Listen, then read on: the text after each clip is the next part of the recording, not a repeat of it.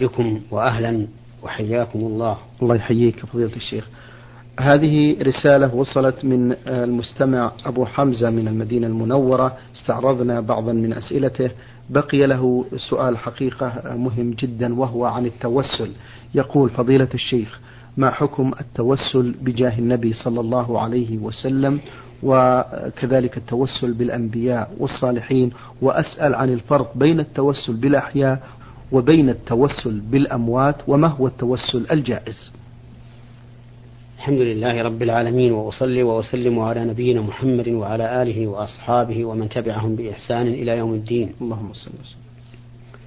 الحقيقة أن هذا السؤال كما ذكرت سؤال مهم. ينبغي البسط في الإجابة عليه. فأقول التوسل هو اتخاذ وسيلة لبلوغ الغاية المقصودة وهو قريب من معنى التوصل يعني أن الوسيلة هي الشيء الذي يوصل إلى المقصود. ولا بد أن تكون الوسيلة موصلة إلى المقصود حسا أو شرعا. فإن لم تكن كذلك كان التشاغل بها من العبث. ثم إن كانت في مقام التعبد كانت بدعة وإلا كانت لغوا وعبثا. والتوسل إلى الله عز وجل كله من باب العبادة لأن المقصود الوصول إلى الله عز وجل وإلى مرضاته وما كان وسيلة لهذا فهو عبادة. وإذا كان عبادة فلا فإنه يتوقف على ما جاءت به الشريعة. ولا يجوز أن نحدث وسيلة لم تأتي بها الشريعة. أي لا يجوز أن نحدث وسيلة إلى الله عز وجل لم تأتي بها الشريعة. وعلى هذا نقول التوسل نوعان. توسل ممنوع وتوسل جائز مشروع. فأما التوسل الممنوع فضابطه أن يتوسل الإنسان إلى الله بما لم يثبت شرعا أنه وسيلة. فمن ذلك التوسل بالأموات. فإنه محرم. وربما يكون شركا أكبر مخرجا عن الملة. ومن ذلك أيضا أن يتوسل الإنسان بجاه النبي صلى الله عليه وسلم على القول الراجح. وذلك لأن جاه النبي صلى الله عليه وسلم من أعظم الجاهات عند الله عز وجل.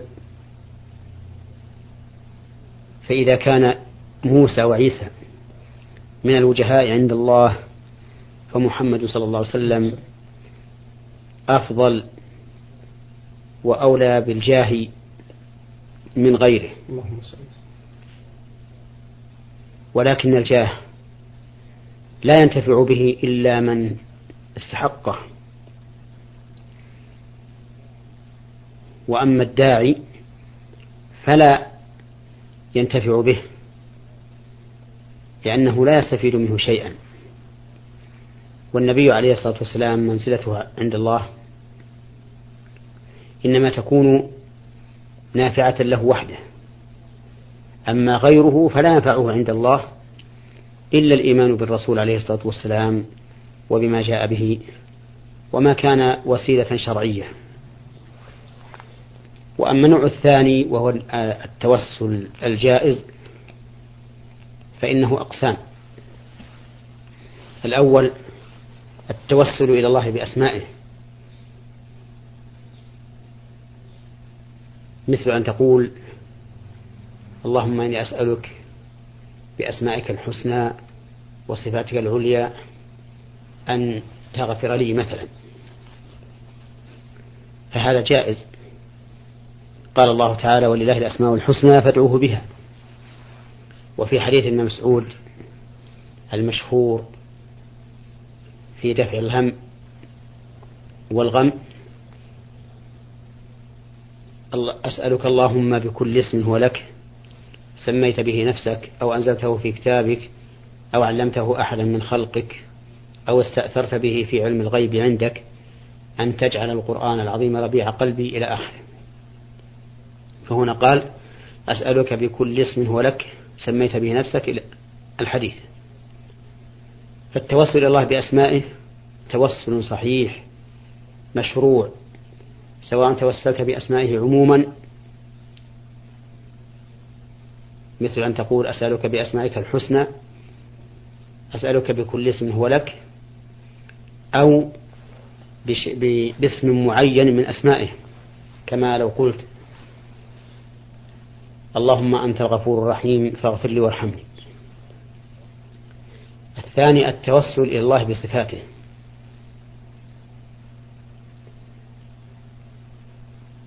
مثل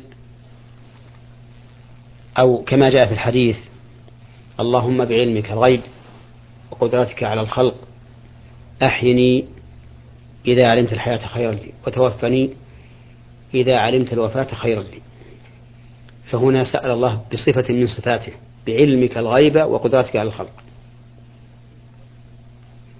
ومنه توسل الاستخارة اللهم إني أستخيرك بعلمك وأستقدرك بقدرتك وأسألك من فضلك العظيم. الثالث التوسل إلى الله بأفعاله. بأن تتوسل بفعل من أفعال الله فعله في غيرك ليجعل لك مثل ما فعل في غيرك.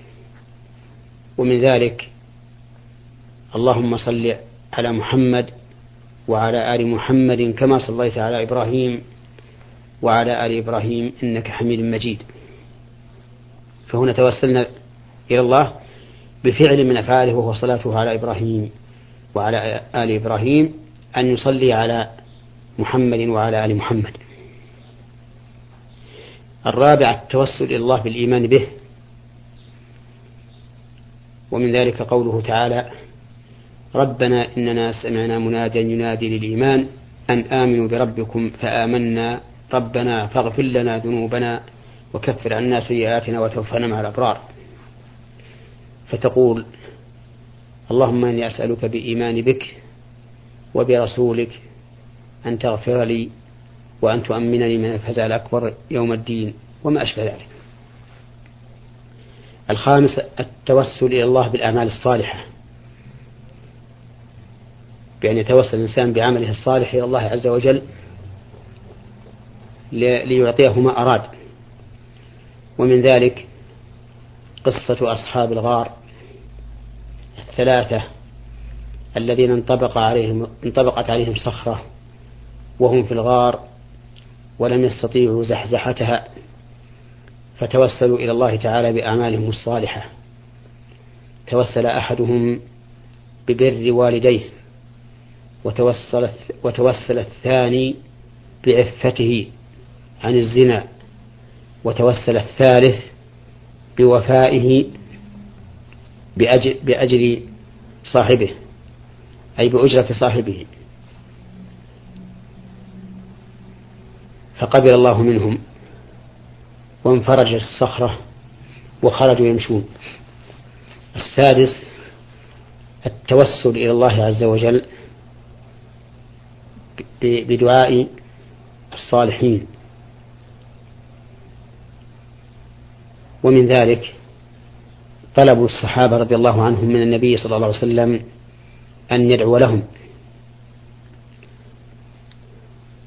مثل طلب الرجل الذي دخل والنبي صلى الله عليه وسلم يخطب يوم الجمعة فقال يا رسول الله هلكت الأموال وانقطعت السبل فادعوا الله يغيثنا. فدعا النبي صلى الله عليه وسلم فأغاثهم الله. وكذلك قول عكاش بن محصن حين تحدث النبي صلى الله عليه وسلم عن السبعين ألفا الذين يدخلون الجنة بغير حساب ولا عذاب فقال يا رسول الله ادعو الله أن يجعلني منهم فقال أنت منهم. هذا هو التوسل المشروع بالنسبة للصالحين أن تتوسل إلى الله بدعائهم. أما أن تتوسل إلى الله بذواتهم فهذا من التوسل غير المشروع بل من التوسل الممنوع. السابع أن يتوسل إلى الله عز وجل بذكر حاله وهذا هو التعطف والتحنن أي طلب العطف وطلب الحنان. ومن ذلك قول موسى عليه الصلاة والسلام ربي إني لما أنزلت إلي من خير فقير. فتقول اللهم إني فقير عاجز معدم ضعيف وما أشبه ذلك فتشكو حالك إلى الله. فهذه الشكاية تعتبر وسيلة إلى رحمة الله ومغفرته ومنته. هذه هي الأقسام المشروعة في التوسل. وأما التوسل بغير ما ورد فإنه من التوسل الممنوع. والله أعلم. بارك الله فيكم فضيلة الشيخ. المستمع طه عبد المقصود من مكة المكرمة. يقول فضيلة الشيخ أعمل في محل حلوى أي بائع حلوى ويحدث أن يكون هناك بعضا من الأخطاء في الحساب مع الزبائن بالنقص أحيانا وبالزيادة في أحيان أخرى. فماذا أفعل؟ علما بأنني لا أرى الأشخاص مرة أخرى فانصحوني ووجهوني مأجورين. أما ما يحصل من الخطأ في الحساب وهو غير متعمد نعم. فلا إثم عليك فيه. لكنني أشير عليك أن ما خطأ أن ما حصل من نقص عليك أن تعفو عمن حصل منه هذا النقص. لقول الله تعالى فمن عفا وأصلح فأجره على الله. وأما ما حصل من زيادة تدخل عليك فإن كنت تعلم صاحبها فالواجب عليك ردها إليه. وإن كنت لا تعلم صاحبها أو أو تعلمه ثم نسيته أو بحثت عنه فلم تجده فهنا تصدق بالزيادة التي دخلت عليك عن صاحبها التي هي له. والله سبحانه وتعالى يعلم ذلك وبهذا تبرئ ذمتك. وهذا الحكم أعني التصدق بما لا يعلم من هو له أو علم ثم نسي أو بحث عنه فلم يوجد هذا الحكم عام في كل ما كان على هذا الوجه أن يتصدق به الإنسان عن صاحبه والله سبحانه وتعالى عالم بصاحبه ويوصل إليه ثواب هذه ثواب هذه الصدقة. بارك الله فيكم. يقول المستمع طه من مكة المكرمة فضيلة الشيخ يأتيني بعض البضائع فأخلط القديم مع الجديد علما بأن هذا القديم ليس فيه شيء فاسد ولا خربان. هل هناك شيء في هذا؟ وهل لابد أن أبين للمشتري فأقول هذا جديد وهذا قديم؟ هناك أشياء تتغير بالقدم. نعم. وإن كانت لا تفسد فسادا بينا. فهذه لا يجوز أن يخلط بها الجديد وتباع على أنها جديدة. بل يجب أن يميز كل شيء على حدة لأن هذا من تمام البيان والنصح. وهناك أشياء لا تتغير بتقدم الزمن فلا حرج. أن تخلط هذه مع هذه مثل لو كان عند الإنسان مواد حديدية لا تتغير بتغير الزمن ولم تتغير الصنعة فيها فخلط بعضها ببعض فلا حرج لأن الحكم لا يتغير نعم. والثمن لا يتغير والرغبات فيها لا تتغير فخلط بعضها ببعض لا ليس بغش ولا خديعة. وليعلم أن المتبايعين إذا صدقا وبينا بورك لهما في بيعهما وإن كذبا وكتما محقت بركة بيعهما. فليجعل من له معاملة من مع الناس هذا الحديث أمام عينيه دائما وليجعل أمام عينيه أيضا قول النبي صلى الله عليه وسلم لا يؤمن أحدكم حتى يحب لأخيه ما يحب لنفسه. وليجعل أمام عينيه قول النبي صلى الله عليه وسلم من أحب أن يزحزح عن النار ويدخل الجنة فلتأته منيته وهو يؤمن بالله واليوم الآخر وليأتي إلى الناس ما يحب أن يؤتى إليه. وليجعل أمام عينيه قول النبي صلى الله عليه وسلم من غش فليس منا. وإذا بنى الإنسان معاملته على هذه الأسس العظيمة القيمة النيرة فليبشر بالخير. وليعلم أنه وإن كسب قليلا فإن الله سيجعل في هذا الكسب بركة. وأنه لو حاد عنها وكسب كثيرا فلا خير في هذا الكثير. تنزع منه البركة فلا يستفيد منه صاحبه شيئا. ويكون ويكون وإن كثر ماله كالمعدم. وربما تسلط على ماله آفات تستنفده.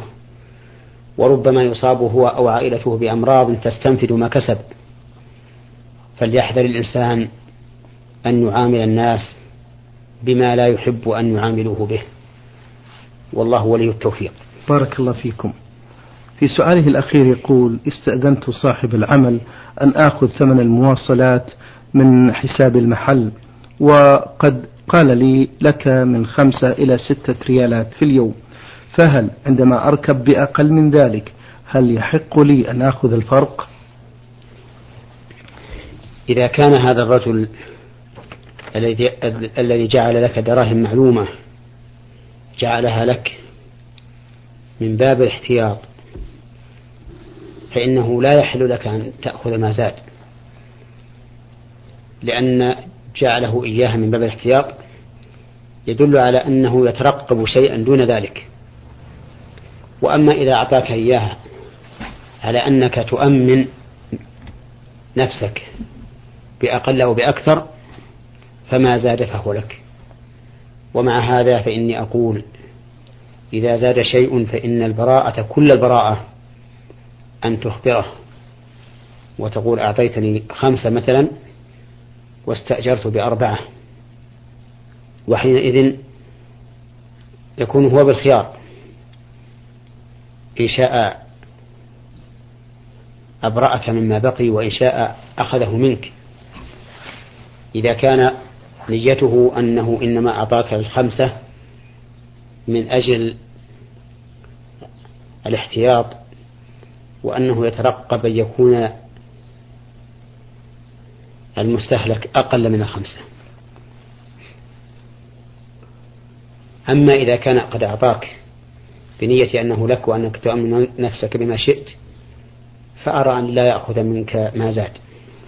نعم. بارك الله فيكم.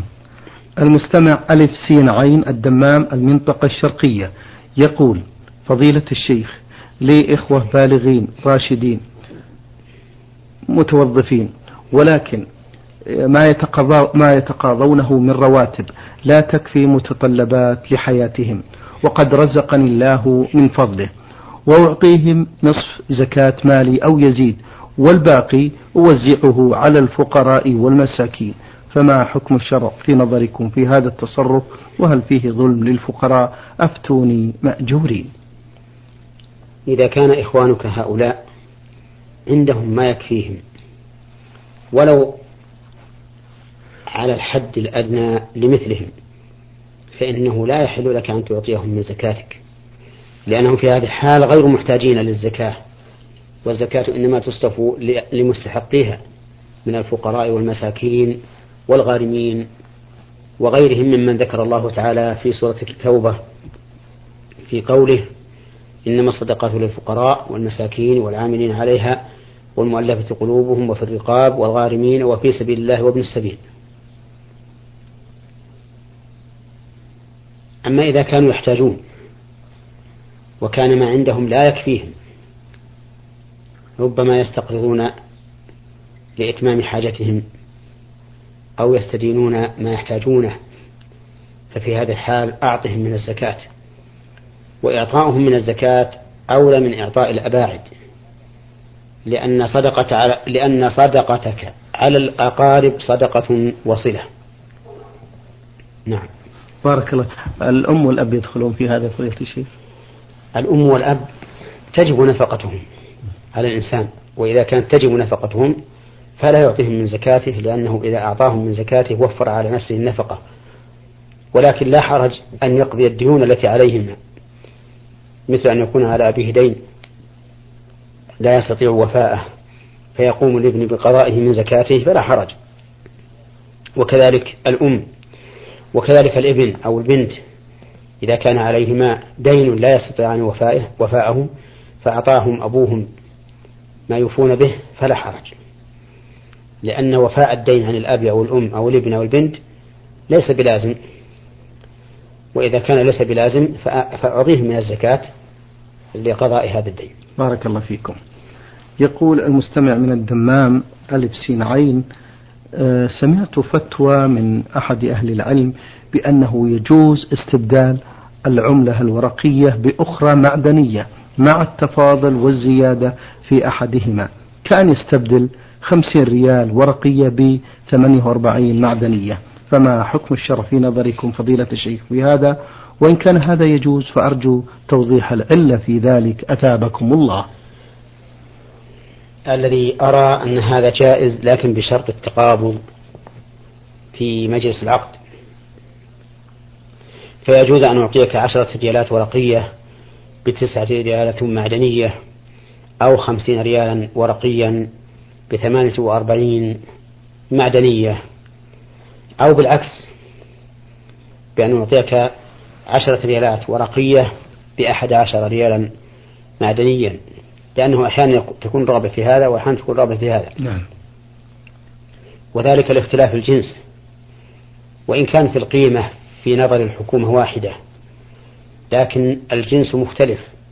والتقويم هذا تقويم نظامي ليس تقويما حقيقيا.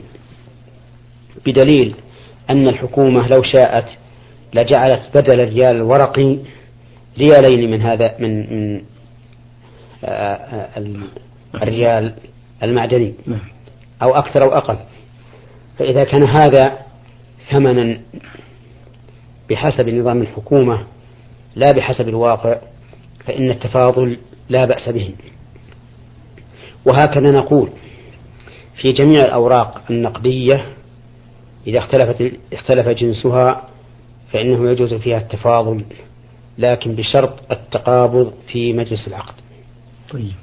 وهذا الذي قلته قول وسط بين من يقول إنه لا بد من التساوي والتقابض وبين من يقول وبين قول من يقول إنه لا يشترط التقابض ولا التساوي فهذا القول الوسط أن ما عدا الذهب والفضة إذا اختلف جنسه فإنه يجوز فيه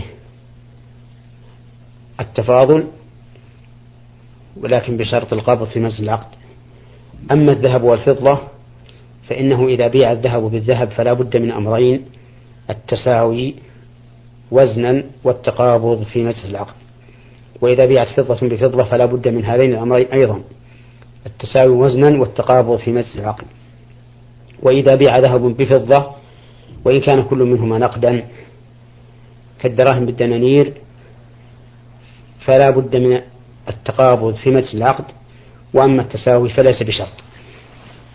نعم. بارك الله فيكم. نختم آه هذه الحلقة فضيلة الشيخ بسؤال أخير للمستمع من الدمام. يقول لي أخت كبيرة وغير متزوجة وتعيش مع والدتي في مكان واحد فيأكلون ويشربون في وعاء واحد فإذا أعطيتها من زكاة مالي ما يساعدها على المعيشة ولا سيما أنها لا تعمل في شيء واختلط هذا المال بمال والدتي التي أنفق عليها فهل فيه حرمة أو شبهة؟ فقد تأكل والدتي من هذا المال نظرا لمعيشتهم معا. أفتونا مأجورين. إذا كانت أختك هذه عند أبيها وأبوها قادر على الإنفاق عليها وكان ينفق عليها فإنه لا يحل لك أن تعطيها من زكاتك. نعم. لأنها مستغنية بما ينفق عليها والدها. نعم. أما إذا كان والدها فقيرا أو كان غنيا لكن لا يعطيها ما يلزمه من النفقة فلا حرج عليك أن تعطي أختك من زكاتك ما يكفيها لمدة سنة. وفي هذه الحال يجوز لأختك أن تجعل ما تعطيه إياها من الزكاة في مع مال أمها أو مال أبيها وينفق عليه عليه. على وينفق على البيت من هذا المال المختلط. والإنسان إذا قبض المال على وجه شرعي فإنه يكون ملك ملك ملكه. له أن يتصرف فيه بما شاء مما أحل الله عز وجل. فيعطيه من يحرم على المعطي الأول إعطاؤه. ودليل ذلك أن النبي صلى الله عليه وسلم دخل بيته ذات يوم فقدم إليه طعام فقال ألم ألم أرى البرمة على النار؟ البرمة إناء من خزف يستعمل بدلا عن إناء الحديد. فقالوا بلى يا رسول الله لكنه لحم تصدق به على بريرة. وكان النبي صلى الله عليه وسلم لا يأكل الصدقة. فقال هو عليها صدقة ولنا هدية. فدل ذلك على أن الإنسان إذا قبض الشيء بحق فإنه لا يحرم على غيره ممن لو قبضه من المعطي الأول لم لم لم يحل. ونظير ذلك الفقير يأخذ الزكاة ويجوز أن يصنع طعاما يدعو إليه الأغنياء فيأكلون منه لأن الغني لم يتملك لم ينتفع به على أنه زكاة بل على أنه آه، من هذا الفقير الذي ملكه بحق.